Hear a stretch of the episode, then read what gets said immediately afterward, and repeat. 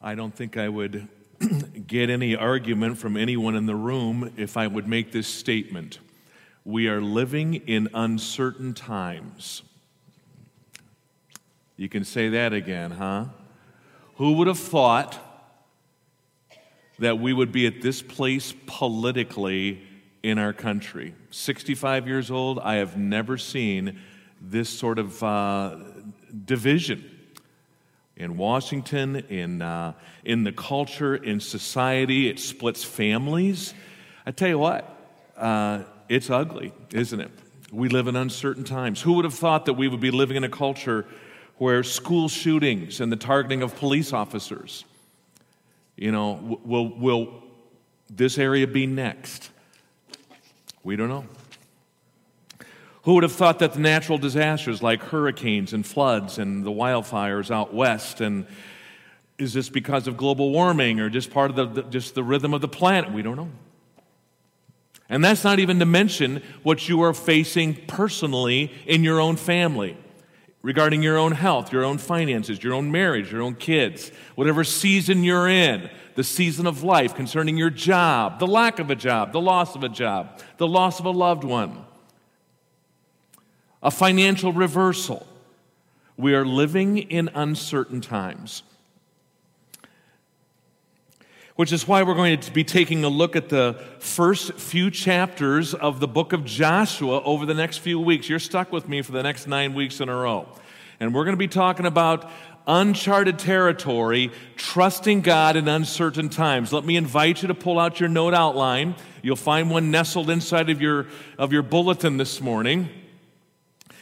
And it's based, uncharted territory, it's based on this verse. If we could have the next slide, please. Joshua chapter 3, verse 4, we find these words.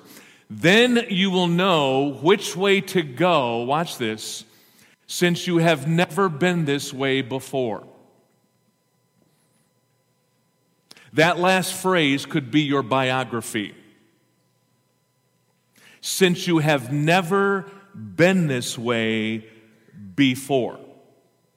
If I don't miss my hunch, you are walking through circumstances right now.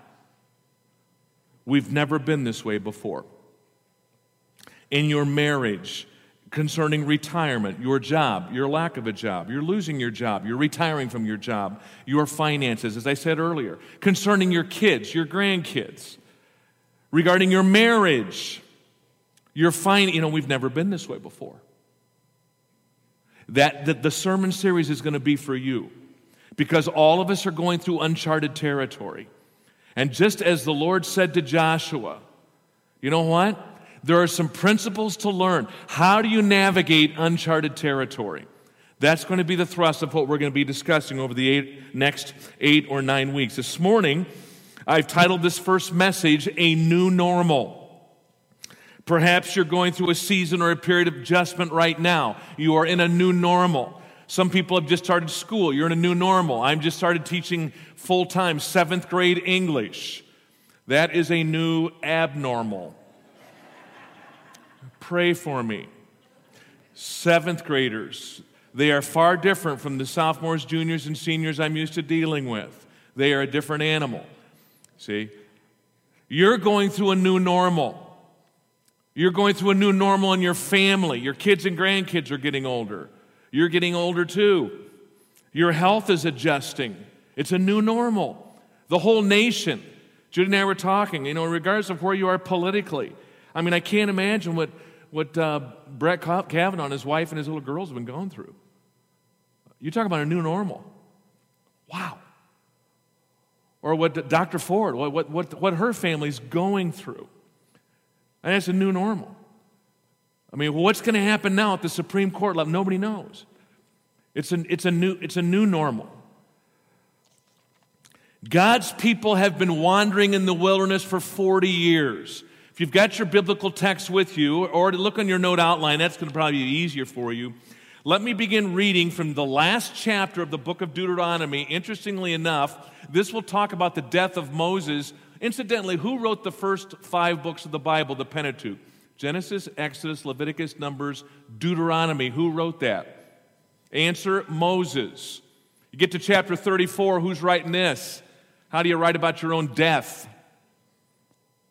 Apparently, Joshua must have picked up the quill and finished chapter 34. See, I, I, lay awake at night thinking about this kind of stuff. Follow along as I read the first four verses.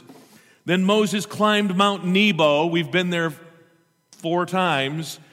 Those of us who, were there just a few weeks ago saw Mount Nebo. You can see it as we were down by the Dead Sea. Notice how place is mentioned from the plains of Moab to the top of Pisgah across from Jericho. Notice it specifically locates Mount Nebo. There, the Lord showed him the whole land from Gilead to Dan, all of Naphtali, the territory of Ephraim and Manasseh, all the land of Judah as far as the western sea, the Negev and the whole region from the valley of Jericho, the city of palms, as far as Zoar. Then the Lord said to Moses, This is the land I have promised on oath to Abraham, Isaac, and Jacob when I said, I will give it to your descendants. Moses, I've let you see it with your eyes, but you will not cross over into it. It's interesting, and let me just pause right there. You, we read this passage and you just kind of say, okay, well, well, whatever, just a bunch of places. There are reasons those locations are there. Consider this next screen. Then Moses climbed Mount Nebo across from Jericho. There the Lord showed him the whole land. This is Mount Nebo right here. Do you see the Dead Sea? Here's the Dead Sea, Jordan River, Sea of Galilee. You with me? This is all of Israel. There is Mount Nebo. Remember, they started over here in Egypt. This is the Nile Delta. They cross the Red Sea. They go down through the Sinai Peninsula. Down here, is the Ten Commandments area. This is Mount Sinai. They go up into this area and say, gee, we got to spy out the land. So they send 12 spies up here and back down. And then, uh, because they had a bad spy report, because 10 of the spies were knuckleheads, they said, guess what? You're going to wander. By the way, they could have done this in a few months. But no, we're going to wander in the wilderness for 40 years until all of you die out, except Joshua and Caleb the two spies that gave the good the minority report so they wander wander wander wander for 40 years and finally end up here mount nebo next slide and God says, I'm not going to show you all the land. Watch what happens here. There's a reason that this is given. From Gilead to Dan, he says, Moses, I want you to look north. There's Gilead, and those of us who were there a few weeks ago, we were up here at Tel Dan. Next slide. All of Naphtali, guess where that is? That's right here. Next slide.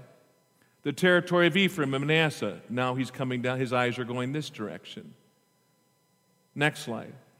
All the land of Judah, he has now moved this way.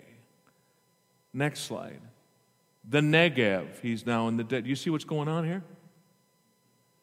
The reason that order is given geographically, and you've never seen this before, is because he is literally doing a counterclockwise vista of the entire Holy Land, and God is, even though they, they haven't even crossed into the land yet. This means nothing to Moses, but to the reader, now we realize God is just showing him geographically this entire land. How does it end up? Next slide the whole region from the valley of Jericho as far as, you recognize this word right here? During the destruction of Sodom and Gomorrah, when Lot's wife turns into a pillar of salt, that's where you see the, the city of Zoar. This is the land, and we were in that area, the land of Sodom and Gomorrah. So, standing on Mount Nebo, what's going on? He's looking to the north, and then God says, I want you to see all this area. And it's this counterclockwise movement. That's the reason those, those places are listed in that particular order there. Continue following in your text. And Moses, the servant of the Lord, died there in Moab. Remember, Moab, the land of Ruth, that is this area east of the Dead Sea. This is the land of Moab, the land of Ruth. He dies on Mount Nebo. as the Lord had said. He buried, God buried him in Moab in the valley opposite Beth Peor, but to this day no one knows where his grave is. Why did God bury Moses and so nobody would know where he's buried?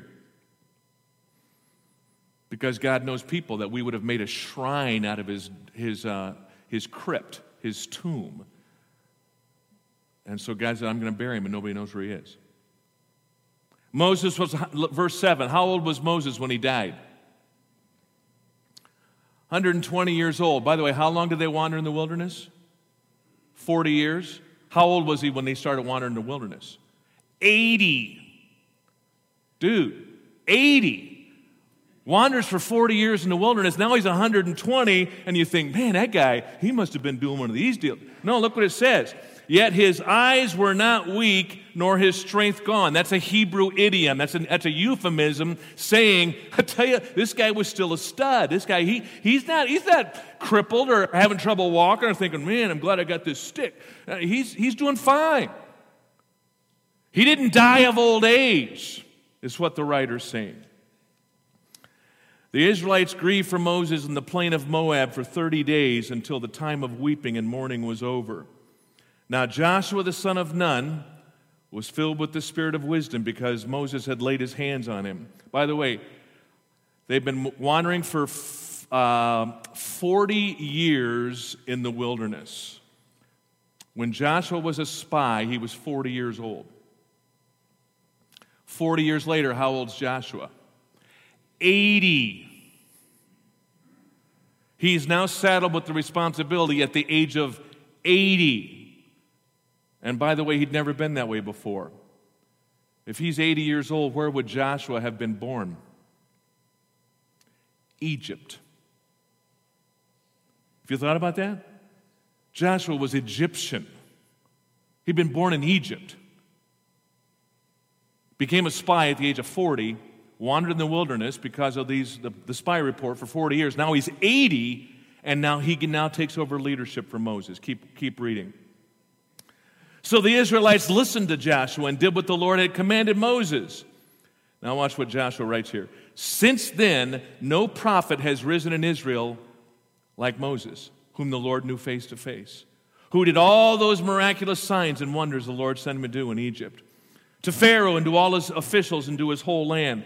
No one has ever shown the mighty power or performed the awesome deeds that Moses did in the sight of all Israel.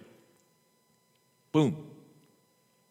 And now they said, Joshua, now it's your turn. You're the successor, Jack. You get to take his place. Incidentally, for the last 40 years, and everybody died off. Remember in the wilderness? The, they had only known one leader, Moses. How would you like that job? I'm now the successor. Well, that's not the way Moses would have done it. Where's Moses? You're not Moses. Man, it's new normal. It's uncharted territory for Joshua. Not just for the people, for Joshua. Uncharted territory. How would you like to follow Moses? Wouldn't that have been fun? Well, no, I'm going to I'm going to do things right. Yeah? Well, you just got through saying that nobody ever did the miraculous that no there was never a person like Moses, and now you got to follow him. Hope that goes well. Wow. Moses dies. They mourn for him for 30 days. New reality. Joshua chapter 1, beginning at verse 1, follow along. After the death of Moses, the servant of the Lord, the Lord said to Joshua, son of Nun, Moses' aide, Moses, my servant, is dead. Now then, you and all these people get ready to cross the Jordan River into the land I'm about to give them to the Israelites. I, give, I will give you every place where you set your foot, as I promised Moses. Your territory will, be, will extend from the desert to Lebanon, and from the great river, the Euphrates, all the Hittite country, to the great sea on the west. How do you navigate, whether you're Joshua or the people, how do you navigate uncharted territory? I'd like to suggest to you three ways. Three principles that help us to navigate uncharted territory. This is the first. If we could have the next slide, I want you to mark this well. Facing uncharted territory will require a time of processing. Whether you're facing a new normal, whether you're facing something you've never done before, whether you're walking through a circumstance you don't know how to navigate, wherever you are, listen to me, it's going to take some processing. What do I mean by that? Well, it would be hard enough to deal with the death of Moses, but now Joshua has to lead the people. See, he's dealing with two things at the same time. Isn't that the way it kind of works? You see, you're not only dealing with your health issues, you're dealing with your marriage, you're dealing with your kids, your grandkids, the things at jo- your job, a financial setback. You're juggling. Up remember on the old Ed Sullivan show? The guy spinning the plates? There's people out there nodding their head, and there's people out there going, Who's Ed Sullivan?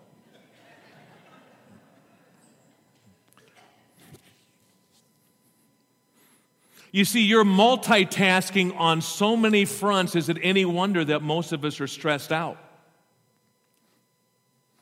How do you navigate that stuff?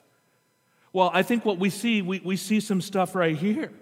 Whether it's a new situation or dealing with a past situation, the death of Moses, you are going to walk through stages of loss and grief. If we could have the next slide. I want you to take a peek at this. Had the privilege of seeing this lady years ago. She's passed away now, but she's she plowed um, new territory concerning this whole issue of, uh, of death and dying.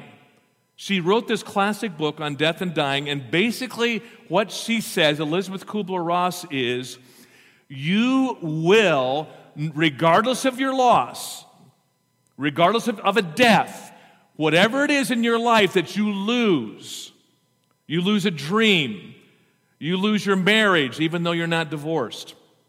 You lose your kids, you lose your character, you lose your ministry, you lose your finances. Whatever it is, you will walk through these stages, and here's how it works. There's, and they're, by the way, they're in a particular order. The first thing that you do is you, you will go through denial. This didn't happen.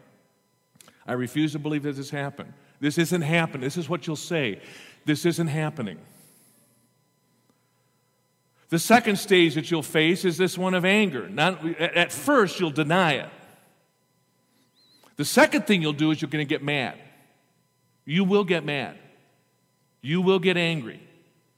And you're going to get angry at yourself, and you're going to get angry at other people, and you're going to cast blame, and then you're going to get angry at God. Well, after, after you've walked through that stage, watch what happens next. You're going to go through this stage of bargaining, foxhole faith. If you get me out of this foxhole, God, I will serve you. You begin trying to bargain. You begin trying to say, okay, if, if you'll answer this prayer, if you get me out of this jam. The next stage. Does that sound like anybody you know? You're going to hit the pits. You're going to go through depression. And then the final stage is this one. It's true whether you lose a mate, lose a job, or lose your car keys. By the way, the greater the loss, the longer the process.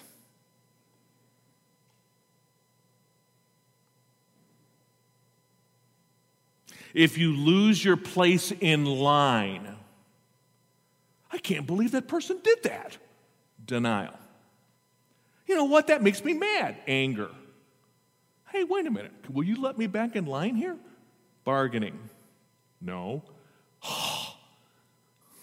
now I'm going to be late. Until you realize, you know what? I got to accept this thing. Now, you'll do that in about 60 seconds when you lose yourself, your place in line. You lose your job. You go through the pain of divorce. Your marriage hits the rocks. It's been a long time. You lose a loved one. You lose a child. You lose somebody in your family through suicide. Really long time. The depth of the loss will dictate the length of the process. I've told you this before, and I'm going to share it again. It's worth sharing. This is how it works. You're tooling along, and you don't see it coming, you hit a wall. A circumstance, you will hit the wall. When you hit the wall, you will spin. The length of your spin time depends upon how thick the wall is and what your, what your velocity is. If it's a big deal, big wall, and you're going fast, boom, you're going to spend a long time. Now, what people will say to you if you're a believer is get over it. Trust Jesus. Well, that's, that's fine, but you are still going to spin. You have got to allow yourself spin time depending upon the speed you are going and the thickness of the wall. If you don't allow yourself spend time, you're not going to deal with this thing right. I remember when my, when my dad passed away, and my mother, watching her as a widow, she'd never, she'd never been this way before. It was uncharted territory. It was what's for all of us. Suddenly, mom began spending money. Have you ever seen that happen? A mate dies, and the other person begins spending money. See? And eventually, she, oh, well, you know, it's almost like dad's on a long trip. What do you call that? Pretty soon we went to a stage where she was mad. She was mad at my dad. She told us that. I'm mad at your dad for dying. See? Well, Suddenly it's, why can't you kids come over and rake my lawn? Why can't you pick up the slack? I mean, suddenly we're, what it, what it did in terms of the family dynamic, everything goes into this spin. And pretty soon, dad's not coming back, see? What I think that's part of why, notice what it says in verse 1. This is just not some kind of psychological gobbledygook I'm telling you. Look what it says in verse 2 Moses, my servant, is dead. Why does God tell Joshua that? Kind of like, here's a news flash. In case you hadn't noticed, your supervisor's gone. Oh, Joshua fully understood that, so why does God say it? Joshua, you need to get your arms around this thing. You need to get your arms around this, Joshua, and face up to the reality Moses is dead. That period is gone. You're in a new normal, buddy. This is a new reality you have. And by the way, that's why it says, and it took them 30 days to grieve the loss of Moses. See that? Why? Because Jews understand something. What they said, what they tell my mom after my dad died, don't make any major decision within the first year. Well, I'm going to sell the house. Mom, don't do that. I'm going to move to a condo. Don't do that. I'm going to go on a long vacation. I'm going to go on a cruise without dad. Well, it'll be without dad, but don't do that, mom. See? It takes time to walk through. Are you giving yourself permission to walk through this thing? The courtesy of time. Not only that, but I think also, notice in the next verse, Moses, my servant, is dead. You see where it says that? What's the very next phrase? Now then, Get the people ready. You're going to cross the Jordan. God will always have something for you new. So you need to come to grips with this thing. And it's going to take a little time based on this. I need to come to grips. This is where I am. And then God's got something new. Now then, get ready. Now then, get ready. Number two, facing uncharted territory will require claiming God's promises each step along the way. Notice what we see in the book of Joshua. It's right there in verse 3. I will give you every place. Is that what it says? It does, but it doesn't end there. What's he say? I will give you every place where you do what? Interesting Hebrew phrase. Every place where you set your foot. What the implication is, this is going to require a series of steps, Joshua. Whatever it is you're walking through, a failed marriage, the loss of a job, the loss of a loved one, a financial, whatever your health, whatever it is, you're going to have to come to grips with this thing. And it's going to be a step by step process. If this is where God wants me to be, and this is where I am, I've told you this before, but it bears me saying again. This is for me to get there, it's not going to happen by wishing it'll hope happen or hoping it. This is where I am in my marriage. That's where I want to be in my marriage. This is where I am financially. That's where I want to be financially. It happens by you turning your feet in that direction and beginning to take steps. Look at the next blanks.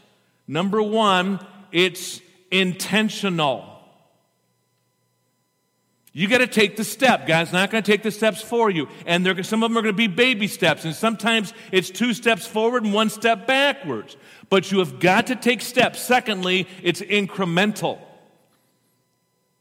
It's not only intentional, it's incremental. I don't get there by doing one of these deals. That's not the way it happens. I've told people, they call me, they've called me before at 10 o'clock at night. We need to talk to you right now. Why? About our marriage. Look, it's taken you 30 years to get this place. I'm not going to solve it in 30 minutes. It's still going to be there tomorrow. And so, what it's going to be, mean is that I shared this with you before. If you always do what you've always done, you'll always get what you've always got. If you always do what you've always done, you'll always get what you've always got. If I want to go there, it's not going to happen by me looking this way. I've got to change some things. I've got to purposely turn around. By the way, when I walk this way, by definition, I'm walking away from something else. There are some things you have to walk away from. Whether it's a sin, whether it's a person that you've got no business being in relationship with this person if you want to be there, you can't do it like this. You can't do it like this. See, you've got to intentionally turn and begin making incremental steps. It's going to take some time. That's what God meant when He used that phrase. Every place you put your foot.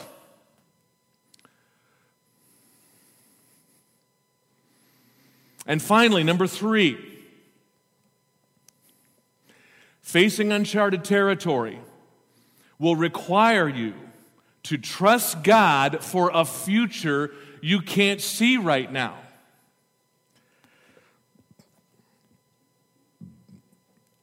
I'm referencing verse 4. Look what it says in verse 4. God says this to Joshua Your territory will extend from the desert to Lebanon we looked into Lebanon about three or four weeks ago. We were up in the Golan Heights, it's up in the north. Really scary moment. We're up there in Lebanon saying, and we're talking to soldiers. IDF, Israeli, Israeli Defense Forces. We're talking to soldiers. They're in a Humvee that, by the way, was made in Mishawaka. We're talking to these soldiers, and they said, Yeah, rockets were flying in this area a month ago. See that village over there by that hill? That's ISIS controlled. What are we doing here? We were up on the Lebanese border, looking into Syria and Lebanon. God says, from the desert to Lebanon, from the great river, the Euphrates, all the Hittite country to the great sea on the west. Let me make an observation for you. Joshua had no idea what he was talking about. Dude, Joshua was born in Egypt. Uh, he doesn't have Google Maps. He doesn't say, just a second, let me check the Rand McNally. God says, by the way, Joshua, your territory will extend from the desert to Lebanon. What, what's, I never heard that word before. What's Lebanon? From the great river, the Euphrates. What river? All the, isn't it interesting? God lists these locations. Joshua has no idea what he's talking about. Why would God say those things to him? He doesn't know what these geographical places are.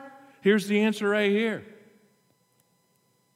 It's almost as if the Lord's saying, Joshua, I, I know you don't know where these places are, but I know where they are. And by the way, they're going to belong to you and you're going to be there one day, buddy.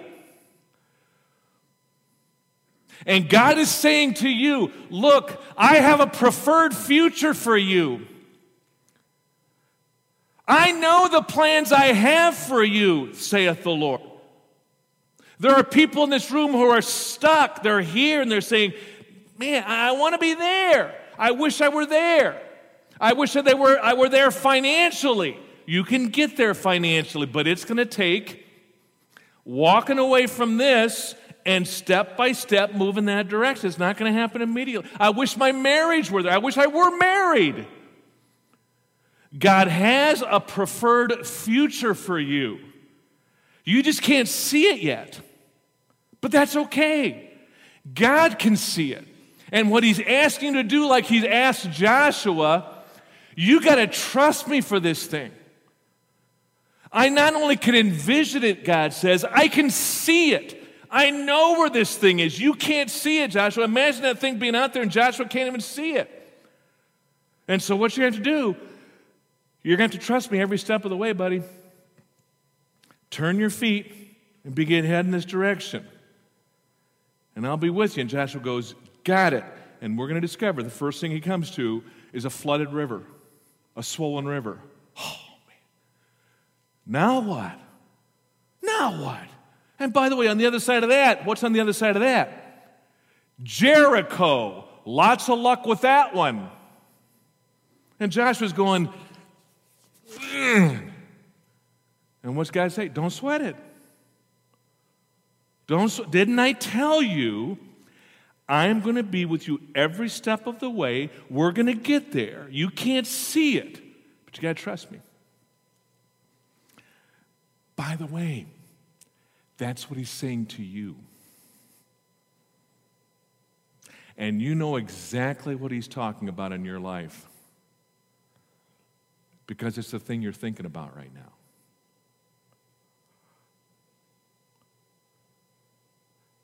He is worth trusting.